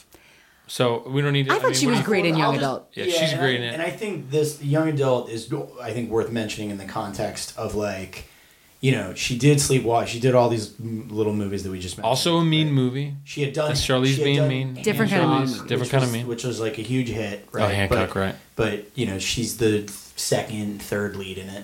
A Right. second lead. I mean, she's the other. Damon's kind of the She's second the other. lead, and he- She's the Oh, other right, she is the other uh, god. That's Spoiler right. The last third, they're fighting. That's the last Spoilers last. for the 2003 movie Hancock, or whatever, Um, whatever it was. 2008. But Was it 2008? Oh my, uh, wait, whichever. and it was like- I'm only saying the 2008 right. movie Hancock. And that was the last, the full blown Will Smith hit that wasn't a Men in Black movie. Yep. Oh, Been a long time. Been a long, oh, I guess Suicide Squad, but, But, anyway. but she has this little track record of little movies. She does Hancock, does a couple little movies, and then does young adult. And I, I mean, correct me if I'm wrong. I feel like that put her back in kind of this like, oh, she's a. And that's great right at the end. She's no longer with Stuart Townsend at this point. Right. She gets a nomination or almost gets a nomination for young adult. We'll check on that. And then Snow in the Huntsman, she's the bad guy. She- yeah, She's she the is. queen. She is the queen. Pretty good performance, pretty subpar, a pretty normal movie. Pretty it's just It's a wet. it's a My understanding is that's a pretty terrible movie, Well, but the it performs super well. The sequel is is is is a tough one. I, I, I, yeah, the the first one's not great either, but I guess I'm just the sequel is just it's a and it's like a prequel sequel. I don't know why you would have a sequel to that movie that Yeah, is it not just- literally just for pr- trying to print money. Like, yeah, and it there's- just there's no it reason. just didn't work, and it didn't. She well. got nominated for a Golden Globe. yeah, but not Okay. an Oscar. Okay, correct. And Okay. so Prometheus, let's just not talk about. it. I don't want to talk about it. She's really bad in it, right? I don't Yeah, want to talk about it. Right? that's Do we the- agree? I, I do want to talk about it really quick. okay, but it's Really she's quick. not good though. I here, but here's the It's not her fault. I'm not no, no, no, I it on agree. her. I think she's making a choice in that movie. Uh, it's none of it works. A choice to be in Prometheus. yeah. Well, what's what choice what, do you think what she's feels, making? I'm what feels interested weird, in What feels weird in retrospect about Prometheus is that you you like you put her in a movie, and now you know now we see her as Furiosa and Atomic Blonde and whatever, right? And you put her in the franchise that you know was helps it was spawned by Sigourney Weaver as a tough Lady heroine. lady, Yeah. right? Yeah. And you think to yourself on paper, you're like, oh, an alien movie starring Charlize Theron, that's perfect, Right. Right. She instead kind of is given, you know, this mustache twirly bad guy role, right? And spoilers again, I, well, uh, and it kind of yeah i mean it's it's not really her fault i don't think i think she tries to take what's written as this Yeah. kind of like frigid ice queen role and and and and and i think After literally playing a frigid ice cream. yeah, yeah right I mean, right in stone. and Yeah. and i think del- and i think deliberately makes it a little mustache twirly like I'll, I'll never forget that you and i i remember this distinctly went to go see prometheus at a midnight screening, and it was the first midnight screening either of us had been to in forever. But we were both kind of jacked on the movie. Yeah, yeah. Of course, and I mean we the were like- trailers look like this was going to be trailers. it. We Oh my god! To Great see it in. IMAX at midnight or Oh my whatever. God. Yeah, I think it was even past midnight. Yeah, yeah. And and I remember walking out of the movie and being so angry and never like I don't know, just particularly when she has the scene with Guy Pearce, it's the reveal that he's her father, right? And she has this like Star Wars esque line delivery of the word father to like reveal that he's her father. Oh god! and it feels clearly like a deliberate choice. So it's not it's not good but it's the kind of thing that i feel like that was her being like okay well i don't want to necessarily just be like frigid ice queen. Because there's literally a whole scene where idris was like you're a frigid ice queen. She was like no i'm not. And then it, it's like it's like maybe we have sex like it's there's a whole scene that's literally that right? Yeah. and I think the mustache twirliness was like a decision by her to like at least chew the scenery a little bit and make the role like not some, some- not super boring. yeah, yeah, yeah. something else. It is to no effect really. Now I do love Alien Covenant. I will say that. Yeah, that's the better. And she's not in that, but anyway. So, A Million Ways to Die in the West, uh, Seth MacFarlane movie. Nah. Yeah, also, yeah. But the one thing I will say is that I was you're saying this stuff about Prometheus made me thinking about her various gears because Yeah. she I think she is she is she's a very good actress, but selectively and her range is not gigantic. that, which is fine. And Yeah. that's often the case with movie stars, actually, like movie stars as opposed to like journeyman actors. Right. You know, I feel like she's got a, a few gears, and we saw the like ingenue gear happily like fade out w- at its given time. Right. She has her Furiosa gear where she's just like kicking ass, and that's obviously my favorite gear. Yeah. And there's a gear that's just like super fun. Like we've skipped over Waking Up in Reno, which is a bizarre movie that's Yeah, which got I've like, never seen. Billy Bob, right? Billy Bob, Patrick Swayze, Natasha Pete Swayze, Richardson, and it's like one of those like madcap. Everybody's a little dumb and a little greedy, and there's like some husband wife swapping. There's some ah. couple swapping going on, and it's and it's like kind of slapsticky in a grown up way, and Okay. it's not. It's super uneven, but like it's her. It's it's like a bit of a glimpse in her fun gear. Which does not get to come out and play a lot. Like I feel like we see that fun gear in that little movie. Young we get adult a little bit. young adult we see her fun gear yeah but it's But like yeah having it's like fun. jaunty like she has some fun we see it where she has that lovely arc on arrested development Oh, I love her. I forgot. which is about which that. is when I truly was like, okay, I really F. like her. Right. I don't hate her. I don't care how pretty she is. I really like her. Yeah. Like she plays Rita, the the slow, yes, the secretly slow. So funny. You know, And I also pairing with. Jason Bateman. Jason Bateman. That's Mhm. right. Oh. Her first pairing with Jason That's Bateman. right. Yeah, and um, so I feel like A Million Ways to Die in the West is a place for her to like exercise that I just- mischief yeah, gear. I just wish it was better. Of she's, course. she's also not entirely unfunny in the movie. Like she has a few deliveries that are like choice and pretty. Yeah, I mean no. that movie's not you know it's not really worth it, but um And then Mad Max, yeah, which we talk about a lot. Great, yeah. which is Masterpiece. definitively an A side, but yeah, but what an. A side. Yeah. But, I mean, you know, and then um, and then our last, you know, B side, a movie that really didn't come out. Right, really didn't come out. It's called Dark Places, directed by the gentleman who directed Sarah's Key only a few years before, which was this Kristin Scott Thomas movie. Yeah, I'd Um, never heard of this director in my life. Yeah, this movie. Okay, so Do you think that Gillian or Gillian Flynn? Gillian Flynn, Gillian. I think it's Flynn. Gillian I think it's Gillian. Gillian But- Flynn, based on her book. Yes. She did not write it. He wrote it. No, he wrote it. She didn't write it. Here's my experience. Sometimes when I watch a movie that makes no sense, at the end of it, it says based on a novel by Gillian Flynn, and I go, "Oh, Well, this is that what I makes wanted- sense." And that is what happened to me this time. Yeah, and this is Sure, hang on, yeah, this yeah. is what I wanted to say about Gillian Flynn. So it's interesting though, right, about her because now she's now she's like uh, like She's the go-to twist. she's girl a lot and- of yeah, and- properties. Like it's kind of Yeah. nuts. Like actually, like so Gone Girl, of course, Dark Places, she's like the Patricia Highsmith of, right? of her time? Uh, Gone Girl, I mean, she just she co-wrote Widows. Widows, right? Yeah. I was gonna say so. And but so my Sharp point Objects. is right, Sharp Objects, obviously, yeah. which I so here's the deal. I really don't like Sharp Objects. A lot of people love it. So I think it's, I think it's okay, boring. But so you know, my my so partway my, through. my wife Kelly loves it. I stopped. Eli Eli Heighton, shout out Eli Heighton, who we work with at the company me and Conor work at. He loved it, so people love it. I did not. Um, I stopped as well. You stopped. I I finished it, but I didn't. I will tell you there are things that I love about it, but Yeah. I was not like I kept watching when you watch it late at night, like there was a 50-50 shot I was out. right, So right. saying that. Point being, Yes. interesting, interesting writer where it's like you have like this movie, Dark Places. Is I guess my point is this is what an outlier this movie is because Widows, big release, not making a ton of money but getting well received. Sharp Objects, big HBO release, basically got very good reviews, getting a lot of notice at the end of the year on t- best of TV lists. You know, does I think pretty well. Like the viewership numbers pretty good. Mm-hmm. Gone Girl, huge hit. Oh Everybody yeah, and loved it. legitimately like a great movie A great and a great movie. script. And I was like, this Gillian Flynn lady, like 100%. I think I like her. But So it's just so funny to me that Dark Places, which is the one where she has, as I, I as I understand, the least uh, involvement, where you know the director is writing it and adapting it himself and then directing it, is the one that like nobody knows about. It's on Netflix. I had can watch it never heard of this.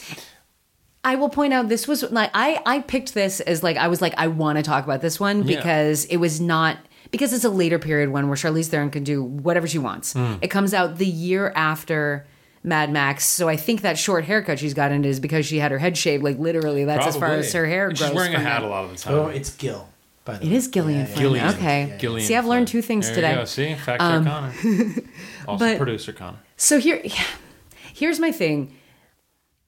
When you are a writer that has a tendency for the macabre, like fem- like female killer, like f- like the dark side of femininity you know what i mean like the like the dark things women can do and i think that i really actually appreciate gillian flynn in her placing that into our like our cultural world right? Because there isn't enough of it you know? Like like you have to understand that women are just as like fucked up as men are and she really is like made it her mission to put that on screen whenever possible or in books whenever possible. Right, right. but you have to be careful when you are putting twisty turny things together that you are keeping a keen eye on the narrative that you're keeping a keen eye into what the audience knows what they care about what is what the where the suspense points are about, about is the big one. yeah, because there were a lot of twists and turns in this, but a lot of them were just flat out like sub Agatha Christie red herrings and- that well, don't Yeah. matter. And the point, to your point, is that the central mystery of the, of the film, which is what the whole movie's about, I'm watching it today. I'm watching it today, and I am literally like, I do not care about this. uh, you know, and that's, I mean, just fundamentally, I'm watching this movie and I'm watching Charlize. She plays Libby Day, who is this young, when she was a young six year old. There was this massacre, right, or whatever. Eight, however, but whatever, Sorry, yeah. thank you. Eight eight year old. Uh, this massacre happened where her brother was ultimately convicted of killing the rest of her family. Yeah, her mother and her two older sisters. So basically, there's some dude who comes through with a shotgun, kills her mom, kills her two older sisters. She escapes, Right. and her brother is convicted for the murder. In part because he confesses to being a Satanist and definitely doesn't stick up for himself in the trial, and he's put away for 28 years. Right, and so Tye Sheridan plays the young brother who grows up to be Corey Stoll. Which casting directors out there? What were we doing? In mean, I no think world does Tye Sheridan become Corey Stoll. Sure, but I think they did it to put Tye Sheridan in the movie and to put Corey. Stoll. Okay, I spent that whole time thinking it was Ezra Miller. like, and so you have the. sorry. Hey, no, don't you ever be sorry thinking that Ezra Miller's in the movie. I love Ezra. So there's a lot of Satanism in the movie. There is. It's Yeah, there is. weird. There's a lot of Satan stuff. I was surprised how much Satan stuff there was in this movie. um, I f- this is where I feel like maybe And as the- a Satanist, I mean, I, well, I, I felt I felt heard. I felt represented. I look. I, I remember when satanic Right. cult like it was basically like the Tide Pod story of the mid '80s. It really was, and so you see like a glimpse of like I think like Twisted Sister, whatever it was, like you- Yes, you know, yes, like yes. on on TV. And I remember when like Republican congressmen were getting freaked out because they were like, all these teens today, they're becoming Satanists and there's a Satanist cult. It has to do with heavy metal music. And they legitimately believed it and they talked about it exactly the way they would later talk about NWA and like rap music corrupting the youth. And then later we talk about like, did you hear teens are doing this thing called XYZ? blanking, yeah. yeah, exactly. And so it was. I think in a different director's hands where you can f- where you better feel the hysteria around it in like small Right. towns and like the kid that dresses weird but like there hasn't yet been a Columbine so you could just be like oh he's a weirdo. He's a Satanist. You know and then the kids like being like largely teenage boys that would be into this like take that and be like yeah man I'm a Satanist and people did legitimately like draw pentagrams with the two points up like people like I knew boys who did that just because they thought it would make them a badass It's a trolling thing. It's like a yeah. exactly 80s version of it. an yeah. 80s version of it. So I think in a different director's hands, they could look at that for like the hysteria and the remove that it was. But I think they kind of leaned into it here. Yeah, Given that they butcher point- cows, like Yeah, they go and murder so some cows. So Conor, who I have not. I have not watched. he's not seen it. There's a whole scene where you so you have Chloe Grace Moretz who's in the picture who plays a crucial character in the movie and then is there's an older version of her. She is having a relationship with Tye Sheridan who's the young brother and flashback a lot of flashbacks in this movie. And there's this whole scene where they like butcher cattle. They butcher cows is- on rush. They take they they Right. they hit the rush and then they kill the cows. And it's like there's like a mestizo, like you know, Right. teenager Blood and spattered and there's And yeah, and they're and they like sort of egg the guy on to like kill the cows and stuff.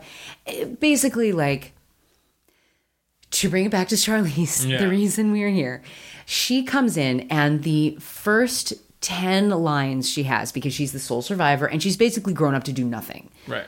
And they have a bit of weird, uncalled for voiceover that only comes in It must be the book, periodically. right? I kept being like, you should probably. There's no need for it at all because yeah. it's there at the beginning, the end, and like once or twice in the middle of when you just enough for you to jar and go like, what? what are we, oh wait, there's voiceover, I guess. Yeah, right. So she comes I- in and gives us some unnecessary interior monologue about how she was given money by strangers because there was this big sensational case, and then she just uses it to do nothing. And she has a book by her, I just air quoted by her that's like ghost written, and she doesn't do anything, and then she winds up needing money. So she gets paid a scant amount of money by these like true crime people to like Right. find out who the real killer was because they picked up this cold case. Right. They and think her- Ben is innocent. Yeah, the brother. Ben is the brother who's been in jail for 28 years and has been becoming, you know, Corey Stoll when he was Tye Sheridan. And um, she's convinced he did commit the crime. Yeah, she testified against him because Right. she thought she remembered it, but she was also like not really remembering Yeah, right. shade, you know. Yeah, exactly. It's a good premise for It's a a, movie. it's kind of a great premise. That, like, what happens to the person Yeah. who grows up out of these stories if they don't become Elizabeth Smart and like does something amazing with their lives? Like, did they? ju- 100%. Like, there's a lot of pressure for that, and then so they sort of recruited her to like. You know th- these like true crime Yeah, they call themselves aficionados, the Kill Club. the Kill Club. They have this really unfortunate scene at the beginning Oh, that that was so dumb and gratuitous, where It's like a- where she comes in and they're and they're like they're all cosplaying. They're Oh, cosplaying like murders. So someone comes up like Ted Bundy or whatever, and like threatens her, the legitimate survivor of uh, of a grisly murder, uh, like or a grisly like murder spree. Right, right. She's she's the survivor, and she's like having to wander through this cosplay jungle. Nicholas Hoult is like taking her through all these things, and they've but they basically want her to help solve this crime, and she's reluctant, but she does it, and she's playing the like. Like, well, it doesn't really fucking matter. Like everything's like, well, I don't really. Why'd you fucking do that? Would you? And it's like the writing is super lazy, where they they Oh, yeah. just like splash a few fucks in her first few lines, and then you get that she's over it. She dresses like a legitimate undercover detective Yeah. to like where I saw the the Netflix icon for this, and I was like, oh, she's playing a detective because she's got like Yeah, a she's hat got, and like, some- What's funny is I'm look sorry, not to Yeah, no, off, no, I'm please, I'm just- I, am like looking at images of her from the movie. I'm like, she a detective? no, she's Well, not. she She's also- an amateur she detective. ultimately, right, becomes like an amateur sleuth Yeah, in the picture. sleuth. But the but the problem is the mystery needs to be a mystery, right? The beauty of Gone Girl is, right, it's one mystery and then it becomes right in the middle another thing, right? It's like Right. it's one thing and then it becomes another thing. So at the moment you're like, oh no, I get this. Why are we even? Are, are we done? It, it becomes another thing in the book Right. and also the movie. The problem with with Dark Places is the thing that is being her apathy and and not even apathy, but her her pain and suffering and her need to believe it was her brother is the only thing preventing this mystery from being solved. And once she actually activates, it's relatively simple to solve the movie. Literally, it's a tattoo and a connection of like a name to the tattoo to the real name of the. That's Right. what it is, right? Right. That's the whole thing. So if you're writing that screenplay, I have to think you're saying to yourself, "Ooh, this is thin. This is a little thin." And well, so they throw in a bunch of like red herrings 100%. because like her, you know, because the the kid's like no good dad is there. Right. There's like, you know, and, And then that's the- what it is. It's just red herrings. And then the answer was is is presented early, and I remember thinking, oh, that seems plausible. But then it turns out to be kind of a like two answer, which is the least satisfying one. Like I don't know why I'm like pre- preserving this because I mean like No, right, but but it's recent I 'cause it enough. I feel like i respond yeah. I feel a responsibility to like not give the whole thing away. Yeah, yeah, no, no, I but I agree. will I will say that like Charlize Theron was a producer, like a lead producer on this. She's like the first three, and I'm thinking about it from her perspective. Like she takes this thing, she's hot off Mad Max, she's hot off of this like this, you know, where where she's like this pr- badass protector, and she comes in, and I can see the choice to be like, I want to play a kind of antihero Yeah. that women don't get to play a lot. You because no one tries, no one in this tries to have sex with her. I don't believe At all. so because Nicholas Hoult is all. Nicholas, Nicholas Hoult is. I kind of thought he was going to be the kid. I kind of thought like I was waiting for Nicholas Hoult to have a reveal. Oh, when, like, I he- see. I thought he was going to be. And why wouldn't you do that? Why don't you go full? I thought, camp? he, but but really, he was just an interested guy that like dropped off of the, the face of the movie for he's most like not of it. in the second half. And then like later, he finds her. It's like it's okay. He's yelling her name and like clearly putting her in more danger. But whatever. Um, I, I'm j- you. I'll spoiler the rest if I talk about it. yeah, but, yeah, yeah. But I can see her choice to play somebody who's like usually played by a dude. I can see Mark Wahlberg from The Yards Yes. playing this kind of like, well, tough stuff has happened to me, so I don't want to talk about. it. I haven't done much with my life. I'm kind of a loser. That's is Mark You Wahlberg know. in the pot? Is he with us? Yeah. That, that was a Mark, welcome to the perfect podcast. Mark. Good to see you. So, so like she, you know, she dresses very asexually, and she's just like, and she is not, and she is there not as anybody's object of desire. She is not anybody's. Like she does get imperiled, but not in a not in a predatory like not in a sexually predatory way more in a like you know too much kind of way yes. and like I can see her choice to do that. Plus, you know, like Gillian Flynn and all that other stuff. And you can you can see like you can see her wanting to make that choice and I can see choices of female agency that are like very much in contrast to what's happening around the time of the arts. You know what I mean? Just to like bring it full circle. In this particular case, it does not work. No. One bit. None of it does. No, but that is not I, there could be many reasons for that. No, and I, you know, and look, and I think this speaks to like what we're getting now, which I love, is you're getting people like Charlize, you're getting people like Reese Witherspoon, you're getting people like Sandra Bullock who are taking more agency of the product. Pro, no, agency is the wrong word. Taking more control of the projects they're working on, um, which I think is great. So because you know you have your successes where like look, Reese produced Hot Pursuit with her and Sofia Vergara, not a hit, but then Or good. or good. but then she produced um, Big Little Lies, which is Yeah. very huge, and we're all very excited about season two. And da da da da da. I would hope the same for Charlize moving forward, right? I would hope she continues to get more control. Sandra Bullock, similarly, right? She produced, she had a hand in Our Brand is Crisis, not a big success, but she's moving forward. She's trying to champion things. So I like that. So to your point, yes, the impetus is there, the motivation, you can understand it. I just wish it co- it co- it congealed in a way that worked or was engaging. Not even worked, was engaging. That's the big thing. I. Yeah, there were. I, I, it was hard to get through the first half of this, like hard, and like Totally. I, I tried to give myself all sorts of ways to make it easier. Like It's like that it- perfect Netflix. Like it's the perfect Netflix in the in the way of you would have clicked off of it. You know what I mean? After twenty minutes, you'd be like, I Yeah, like I like wh- like movies to fold laundry to is where this is where this comes in the Netflix Yes, queue. yes, yes. And but like there was a point at which there were several like little bits of the story where like Christina Hendricks plays her the mom. mother. Yeah, And there are a couple of really compelling moments where you can see, and, and I think you know, you know, where the mother is faced with foreclosure of the farm. She is destitute. She has it one son who's being accused of bad stuff because he's a like public Satanist and people are talking shit about him. And like, like her- a couple of her daughters are kind of crappy. Yeah, you know yeah, what I mean. yeah. And they have no money. And her husband is a is a dickhead who who has some very rote dialogue about what a bad person she is because she's not sharing her money so he can Oh, drink it yeah, away. that scene. It's just there's a lot of scene. That's the problem. For every moment, you're like, oh, this is good acting. Christina Hendricks, who She- just her whole post Mad Men career just kills me because I just feel like she never gets a full shake. Like she's good in little, these little snippets, and I just I want her to have a bigger. Yeah, she she was uh, very affecting in this I agree. movie where I she agree. didn't really need to be. Like it was Totally. not the it was not the most it was not the deepest of roles, Right. but I think she really put something in there. But then there's then you have like speaking of cosplaying, you I, I when I watch actors cosplaying redneck, it drives me up a goddamn wall. Right. And I feel like when I see it, it it just it makes me so annoyed because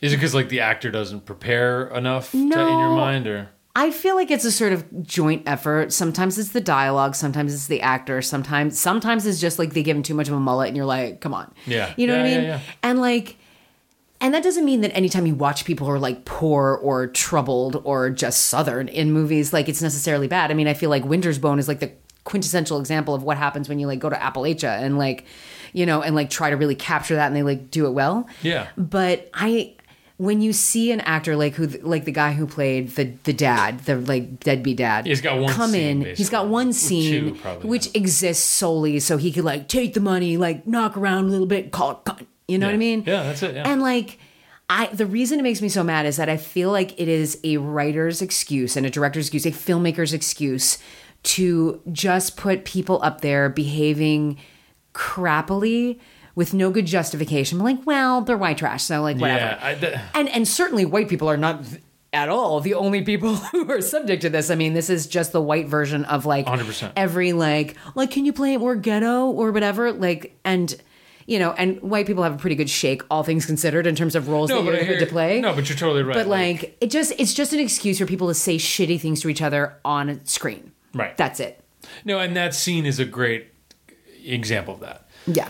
Eh, yeah, dark places. And this, so this was A24, which is funny now because A24 has this kind of kind of beautifully built brand. But a, this this was one of the A24 movies that they had to deal with DirecTV. And there's a few movies they made, they came out with that the deal was basically they got a small theatrical release and then was exclusive DirecTV, it's exclusive released to DirecTV, exclusively released to DirecTV. So got there. you have Mississippi Grind was one of them, great movie that I love. Uh, Slow West, a lot of people love that movie. So you had some good ones, you had some bad ones. This is one of the ones that kind of came and went. Um, after this, we're kind of up to where you know, uh, basically up to the present. She does voice work in Kubo and the Two Strings. She's in Fate of the Furious. Uh, we talked about as Cipher, I believe, With those hacking Cornrow- cornrows. Uh, I like her in the it. Coachella dreads. Yeah, I got Conor Conor has that problem. I I, uh, I I think she's a good villain in it. Um, Atomic Blonde. I think we all really like Yeah, Atomic. Blonde. in I have room. I have a stupid dumb love for Atomic I Blonde. lo- I, I like really it. I feel about Atomic Blonde the way I think that most people feel like feel about Die Hard, except that I also really like Die Hard. No, But, right. Like, but I, that it kind of juices that well, and same people kind of call thing. it Jane Wick, and I think that's totally right. I mean, Jane think- Wick is perfect. Yeah. I think that that's the- true. I think it's good. the thing about that movie, I think that that uh, is apropos to this conversation is I don't even know how much I like that movie in terms of like uh, its Devices, plot and and, yeah. devices and things like that. I mean, that. it's much thinner than Die think- Hard, I should say. I just think in the, I think Much in the grand scheme of like spy movies, it's not that good. But I do love the movie because she is like so crazy good just uh, as a presence on screen and Yeah. i think it's a testament uh, i mean this is a little bit of a, another tangent but i think i think she is one of the performances i would cite as a testament to like how how much of a bum rap the action genre gets in terms of like acting and things like that because Yeah. i think i think in that That's uh, a great point. Well, that's in like that in the, that's wa- the Tom Cruise Fallout. yeah yeah yeah and Yeah, I, thing. I, Although Tom Tom Cruise, Fall, Tom Cruise and Fallout, that conversation has been happening for a year. It'd be like, hey guys, these movies are really good. Well, no, Yeah, but, yeah, no, no, guys, but- that's this but is hard to do. No, but that's Did you know that? yeah, that's but- hard to do. But that's my I point. think I feel like it's ha- happening with Fallout, really- right? Where yes. to her credit it's again I think- churning slowly, right? People Yeah. are starting to be like, "Oh yeah, like stuntmen should get Oscar. right? Like there should be some sort of hard. yeah, Yeah. And- it's and a I think- dance. I mean, it's you know, it's Fred Astaire and Ginger Rogers. You know what I mean? There's a thing happening that needs to be choreographed and. there's a reason i think there's a reason also like you you cite even earlier uh, huge moments in action right like there's a reason harrison ford is amazing in raiders of the lost ark and it's because when you watch that dude in a fight you're like yeah man i don't know that looks hard right Right. and in He- atomic, he might not come out in okay. atomic blonde she gives a very similar performance in that regard because like that whole sort of fake oneer near the end of the movie Yeah. it's beautifully done, both directed, acted, all of it, because as you get further along in that scene, she is just like dragging her feet, and it just feel like you just feel it, like every single moment of it. And I think, uh, yeah, I don't know, I it's such a, it's like she should have should have gotten nominated for an Oscar for that performance. No, no. And it's, I, I Yeah, say it she's- loud, I dude, think- totally. I think she's so good. It's Yeah, so and- stupid. and, you know- is in that movie. And like credit to credit to the filmmakers too for like starting out to be like, look, you you start out and she's beat to shit. Like that's Yeah, the yeah. first thing you know about her is that she has been beat to shit, and the whole movie's about how does she get so beat to shit, and like so you know things are gonna get ugly. But I think that like while it's not a new point to say that maybe violence in movies has been portrayed a little cavalierly and like you don't really see the effects, like just the the fact that the device that they keep coming back to these ice baths that she's just got to like soak all of this in ice in actual ice for a long time because when you get hit and kicked and punched in the face and get swung off of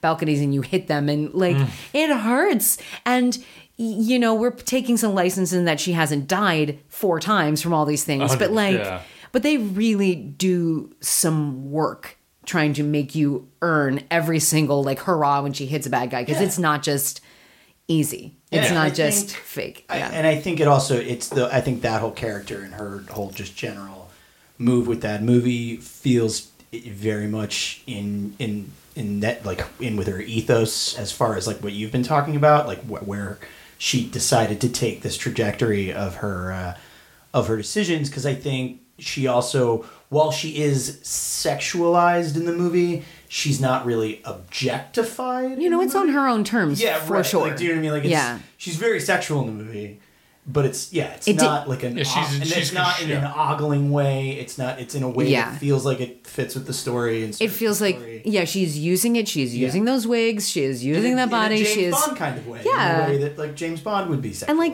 or whatever. Yeah. Yeah, and Sofia Boutella also like really lovely turn in that, you know, Yeah. and, and oh, you Oh, know, yeah, and they have great. their whole their whole plot and like and puts the heart into it where she really starts feeling like you see her trying to protect somebody else in real time and a thing that she probably doesn't do a lot, you know. Yeah, and then Sofia Boutella actually has a similar type of somewhat role, supporting role in Hotel Artemis, actually, which is kind of funny, which came out this All year. right. Yeah, but so oh, 2018 Gringo, uh, Australian comedy, came and went. It's on Prime now. Uh, I, I'm not a big fan. I didn't see it, but Crime, like, you crime, know, crime caper comedy. my husband did, and I was like, "Do I need to see it?" And he's like, "Not for this." Yeah, um, she's having fun in it though. To your point, she, it's a fun role in terms of like her comedy. Tully, also with Jason Reitman.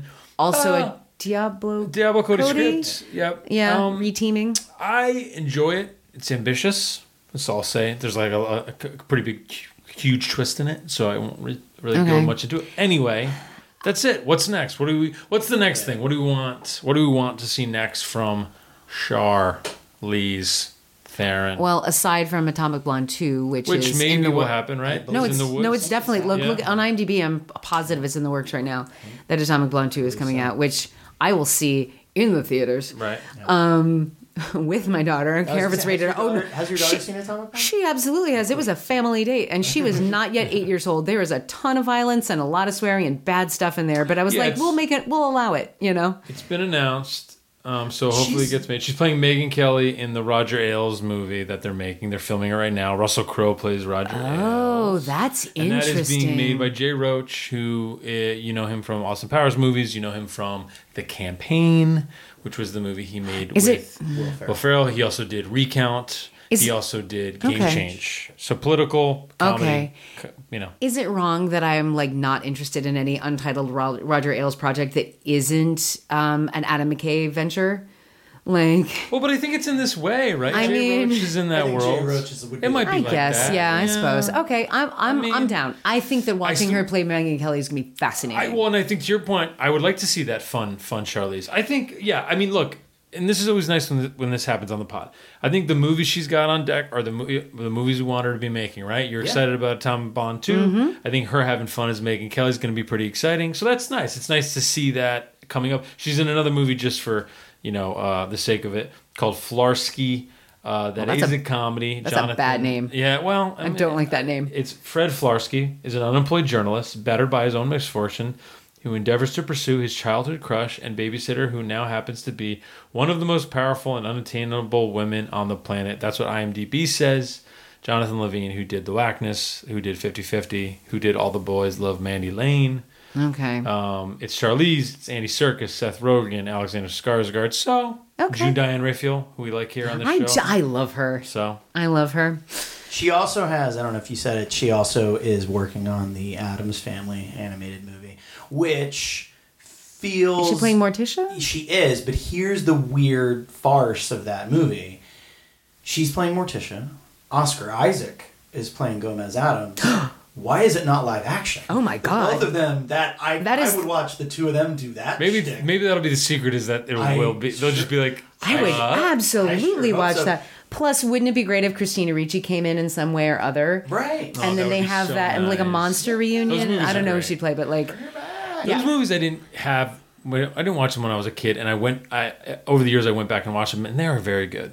They Those are two very good. The Barry Sonnenfeld movies, yeah. Yeah, no, they, and the, like, and you need some chemistry between um, Morticia and, um, oh God, Addams Gomez. Gomez, Gomez. Addams. Yes, Gomez. he just said it, so I'm sorry, but um, but yeah, Gomez. Uh, like they uh, they would make a very very fun Gomez go. and I would love to see that. That's on great. screen. So when you're at, if you were to ask me what I hope she does next, it's a live action version. There you go. We'll have to call. We'll, Definitely. we'll call John Hollywood and we'll figure it out. Um, Go ahead. Do No, you- I was going to say final thoughts. Oh, final Oh, Charlize thoughts. Well, I was gonna. I was. I had a. I had a vision of where what I wanted her to do. So yeah, yeah, yeah. Final, final Okay, so I think if we're talking about reteaming, which I think there's a lot of people she could team up with again, I would love to see her reteam with Jason Bateman in a season three of Ozark oh. because they, you know, Jordana Brewster. Yeah. Uh, Jordan, No, no, Brewster, not Spiro. Spiro. Spiro. Jordana Spiro. Yes, Jordana Um, yeah, Nicholas is gonna be mad. He loves her. So she, she, she may not be, you know, she, Oh, she in the show, she in the show, she like may or may not. No, I mean, which are no spoilers. no, like no. everything's Yeah, fine. yeah, no, no, no. But like, I can like there is a lot of room for someone to come back. You know, someone to come into the town, someone from out of the town yes, yes. who has uh, influence in some way. I think it would be like a season long arc as something like what Janet McTeer had, been in a different role. And um, I think that would be fantastic. yeah, and they should that's do a great idea. They I should hire me for you. the room. That's what I think. that is the writer's room I would most want to be in in the world. that show oh my god, in the world. that That's my one. Conor, any final thoughts? No, I mean, uh, you know, I, I was just sort of thinking about the context of us, you know, having that conversation of like what defines a movie star, and uh, yeah, just to reiterate kind of what I said before, I think I think if she was not a movie star for at least most of the career that we've known her, I think she certainly is now. I know that you know, I know that I, for one, when I see her face in something, it at least lends the air of like, oh, maybe that's worth it, right? Like it's you know, so. Um, I think she would also be. I, I would love to see her in some kind of a role, and it's I say I say this only because I feel like I'm also partial to these kind of movies.